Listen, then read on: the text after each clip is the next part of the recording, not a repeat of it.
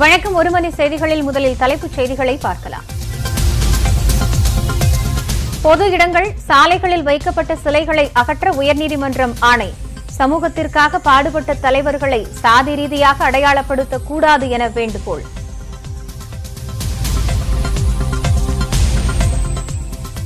முப்பத்தைந்து மாநிலங்களில் ஆக்ஸிஜன் உற்பத்தி நிலையங்களை தொடங்கி வைத்தார் பிரதமர் நரேந்திரமோடி. தமிழக மருத்துவமனைகளில் ஆறாயிரம் படுக்கைகள் பயன்பெறும் வகையில் எழுபது ஆக்ஸிஜன் ஜெனரேட்டர்கள் அர்ப்பணிப்பு. சர்வதேச போட்டிகளில் பங்கேற்ற தமிழக வீரர்களுக்கு ஊக்கத்தொகை முதலமைச்சர் மு க ஸ்டாலின் வழங்கினார்.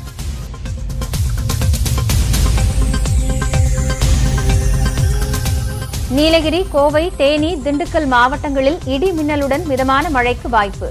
சென்னையில் ஓரிரு இடங்களில் மழை பெய்யலாம் என வானிலை மையம் தகவல்.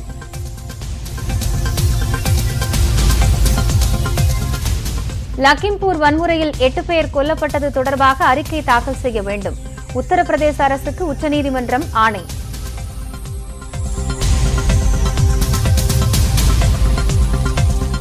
அதிமுக தொண்டர்களின் மனக்குமுறலை பார்த்துக் கொண்டு இனியும் சும்மா இருக்க முடியாது. கட்சிக்கு வந்து எல்லோரையும் நல்லபடியாக கொண்டு செல்ல விரும்புவதாக சசிகலா அறிக்கை.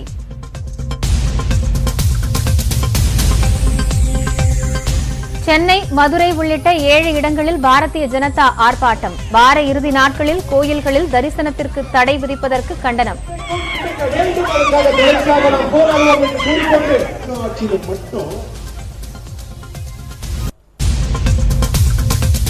ஆயுத பூஜையை ஒட்டி சென்னையில் மூன்று இடங்களில் இருந்து வெளியூர்களுக்கு பேருந்துகள் இயக்கம். பன்னிரண்டு மற்றும் பதிமூன்றாம் தேதிகளில் கோயம்பேடு மட்டுமின்றி தாம்பரம், பூந்தமல்லியில் இருந்தும் பேருந்துகள் புறப்பட்டுச் செல்லும்.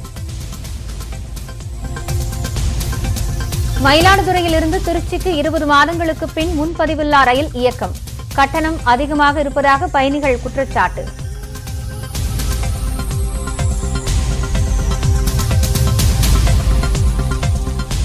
காஷ்மீரின் ஸ்ரீநகரில் ஆசிரியர், பள்ளி முதல்வர் சுட்டுக்கொலை. பயங்கரவாதிகள் தாக்குதல்.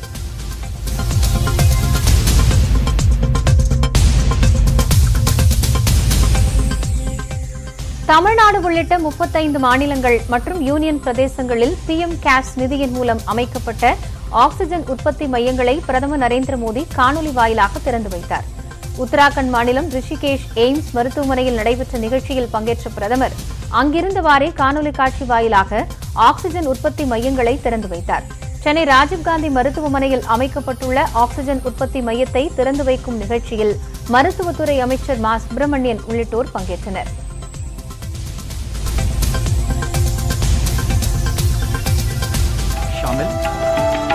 इसी के साथ बिहार केंद्र शासित प्रदेशों में स्थापित ऑक्सीजन प्लांट्स का वर्चुअल उद्घाटन कर राष्ट्र सेवा में समर्पित करें.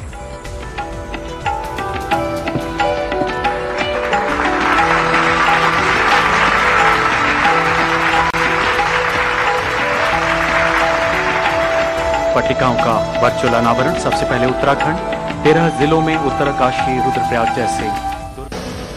பிஎம் கேர்ஸ் நிதியில் இருந்து ஏற்கனவே ஆயிரத்து இருநூற்று இருபத்தி இரண்டு ஆக்ஸிஜன் உற்பத்தி மையங்களுக்கு நிதி ஒதுக்கப்பட்டுள்ளது. அதன்படி தமிழகத்தில் சென்னை, கோவை, மதுரை மற்றும் கடலூர் உள்ளிட்ட எழுபது இடங்களில் மருத்துவ சிகிச்சைக்கான ஆக்ஸிஜன் உற்பத்தி நிலையங்கள் திறக்கப்பட்டுள்ளன. இதன் மூலம் ஆறாயிரத்து நானூற்று தொன்னூறு படுக்கைகளுக்கு வினாடிக்கு பத்து லிட்டர் ஆக்ஸிஜன் கிடைக்கும் என தெரிவிக்கப்பட்டுள்ளது. தமிழ்நாட்டில் ராஜீவ்காந்தி மருத்துவமனையில் உள்ள உற்பத்தி மையத்தில் அதிகபட்சமாக நாள் ஒன்றிற்கு நான்கு புள்ளி இரண்டு மெட்ரிக் டன் ஆக்ஸிஜன் உற்பத்தி செய்யப்படும் என தெரிவிக்கப்பட்டுள்ளது. பாராலிம்பிக் மற்றும் சர்வதேச செஸ் போட்டிகளில் பங்கேற்ற தமிழக வீரர்களுக்கு முதலமைச்சர் ஸ்டாலின் ஊக்கத்தொகை வழங்கினார். சென்னை தலைமைச் செயலகத்தில் நடைபெற்ற நிகழ்ச்சியில் பாராலிம்பிக் போட்டியில் வெள்ளிப்பதக்கம் வென்ற மாரியப்பன் தங்கவேலு, கிராண்ட் மாஸ்டர் விஸ்வநாதன் ஆனந்த் மற்றும் தடகள செஸ் வீரர் வீராங்கனைகள் உள்ளிட்ட பதினெட்டு பேர் பங்கேற்றனர். அவர்களுக்கு மூன்று கோடியே தொன்னூற்று எட்டு லட்சம் ரூபாய் ஊக்கத்தொகையாக பகிர்ந்தளிக்கப்பட்டது. நிகழ்ச்சியில் விளையாட்டுத்துறை அமைச்சர் மையநாதன் மற்றும் தலைமைச் செயலாளர் இரையன்பு ஆகியோர் பங்கேற்றனர். பின்னர் செய்தியாளர்களிடம் பேசிய அமைச்சர் மையநாதன், வெளிநாட்டு பயிற்சியாளர்களை கொண்டும் தமிழக வீரர்களுக்கு பயிற்சி அளிக்க அரசு நடவடிக்கை எடுத்து வருவதாக குறிப்பிட்டார். வாழ்வீச்சு வீராங்கனை பவானி தேவிக்கு அவங்க வந்து பிரான்ஸ்ல போய் பயிற்சி பெறணும்னு சொன்னாங்க. உடனடியாக தமிழக முதலமைச்சர்கள் நடவடிக்கை எடுத்து அவங்க வெளிநாட்டில் பயிற்சி பெறுவதற்கான அனுப்பியிருக்காங்க. இப்போ வெளிநாட்டில் பயிற்சி பெற்றிருக்காங்க. மற்ற யாரெல்லாம் வெளிநாட்டில் பயிற்சி பெறணும்னு இருக்கிறாங்க அவங்களுக்கு உடனடியாக அந்த பயிற்சி வெளிநாட்டில் அனுப்பி வழங்கப்படும் என்பதை தெரிவிச்சுக்கிறோம். அது இல்லாமல் பயிற்சியாளர்கள் வெளிநாட்டிலிருந்து கொண்டு வந்து தமிழ்நாட்டில் அந்த விளையாட்டு வீரர்கள் வீராங்கனைகளுக்கு பயிற்சி கொடுப்பதற்கான நடவடிக்கைகளும் இருக்கிறது என்பதை தெரிவிச்சுக்கிறோம். ரெண்டாயிரத்தி இருபத்தொன்னு ஒலிம்பிக்ஸ் சில்வர் மெடல் மெடல் பண்ணிட்டு வந்தேன். எனக்கு மாண்புமிகு முதலமைச்சர் சார் வந்து ரெண்டு கோடி ரூபா கொடுத்துருக்காங்க. ரொம்ப சந்தோஷமாக இருக்குது. ஸ்போர்ட்ஸுக்கு நல்லா நல்லா என்கரேஜ் பண்ணி நல்லா மோட்டிவேஷன் பண்ணி எல்லா ஸ்டூடெண்ட்டும் இப்போ நல்லா நல்லா எடுத்துகிட்டு வந்துட்டுருக்காங்க. அதேமாரி நல்லா எல்லா ஸ்டூடெண்ட்டும் நல்லா இதை பயன்படுத்தி நம்ம தமிழ்நாட்டுக்கும் நம்ம இந்தியாவுக்கும் பெருமை சேர்த்து தர மாதிரி எல்லாம் மெடல் அடிச்சுட்டு வரணும்னு கேட்டுக்கிறேன். இந்த உதவி கண்டிப்பாக இங்கே இருக்கிற யங்ஸ்டர்ஸுக்கெல்லாம் பெரிய மோட்டிவேஷனாக இருக்கும். வர வருஷத்தில் பல மெடல்ஸ் ஜெயிக்க போகிறோன்னு நம்பிக்கை எனக்கு எதிர்பார்க்கணும். தமிழ்நாட்டு அரசோட ஏதாவது இனிஷியேட்டிவ் எடுத்துக்கணுன்னா கண்டிப்பாக ரெடியாக இருக்கேன். பிகாஸ் இந்த மாதிரி சப்போர்ட் கிடைச்சா கண்டிப்பாக செஸ்ல நம்மளுக்கு அந்த டேலண்ட் இருக்கு. எம்ஜிஆர் மற்றும் ஜெயலலிதாவின் மீது உண்மையான பாசம் உள்ளவர்கள் அதிமுகவை விட்டு போக மாட்டார்கள் என சசிகலா தெரிவித்துள்ளார்.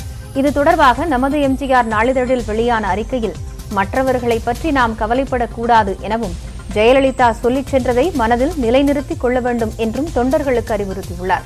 தொண்டர்களின் மனக்குமுறலை பார்த்தேன் என்றும் இனியும் பார்த்துக்கொண்டு சும்மா இருக்க முடியாது எனவும் சசிகலா தெரிவித்துள்ளார். எம்ஜிஆரின் மறைவிற்கு பிறகு ஜெயலலிதாவுடன் இருந்து அதிமுகவை பழைய நிலைக்கு கொண்டு வந்தோம். தற்போதும் அதே நிலைதான் ஏற்பட்டிருப்பதால் தான் கட்சிக்கு வந்து எல்லோரையும் நல்லபடியாக கொண்டு செல்ல வேண்டும் என குறிப்பிட்டுள்ளார். ஜெயலலிதாவின் ஆட்சியை மீண்டும் கொண்டுவர வேண்டும் என்ற எண்ணத்தில் ஒரு துளி கூட மாறாமல் நாம் முயன்று வெற்றி வாகை சூட வேண்டும் என்பதே தன்னுடைய ஆசை எனவும் தொண்டர்களுக்கு சசிகலா வலியுறுத்தியுள்ளார்.